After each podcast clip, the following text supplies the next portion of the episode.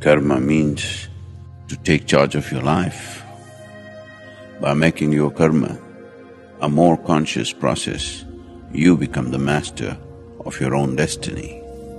In wakefulness and in sleep, every one of us are performing four aspects of karma physical karma, mental karma, emotional karma, and energy karma. Karma means action. So these four aspects of action are always in play. But if you look at how much of this action in twenty-four hours is a conscious process, you would see the percentage for all the four aspects would be abysmally low.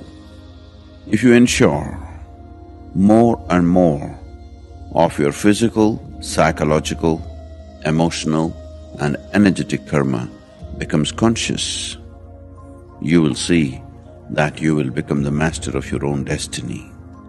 Even now, you are the one who is crafting your destiny, but unconsciously, so it looks accidental. It's time. It's time to perform your karma consciously. The more conscious you become, the more mastery you shall have upon your own life, to a point where other people will think that you are superhuman. But this is not about being superhuman.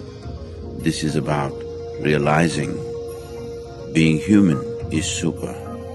May you take charge of your karmic process. May you take charge of your faculties and actions to a point where you will be a complete master of your own destiny.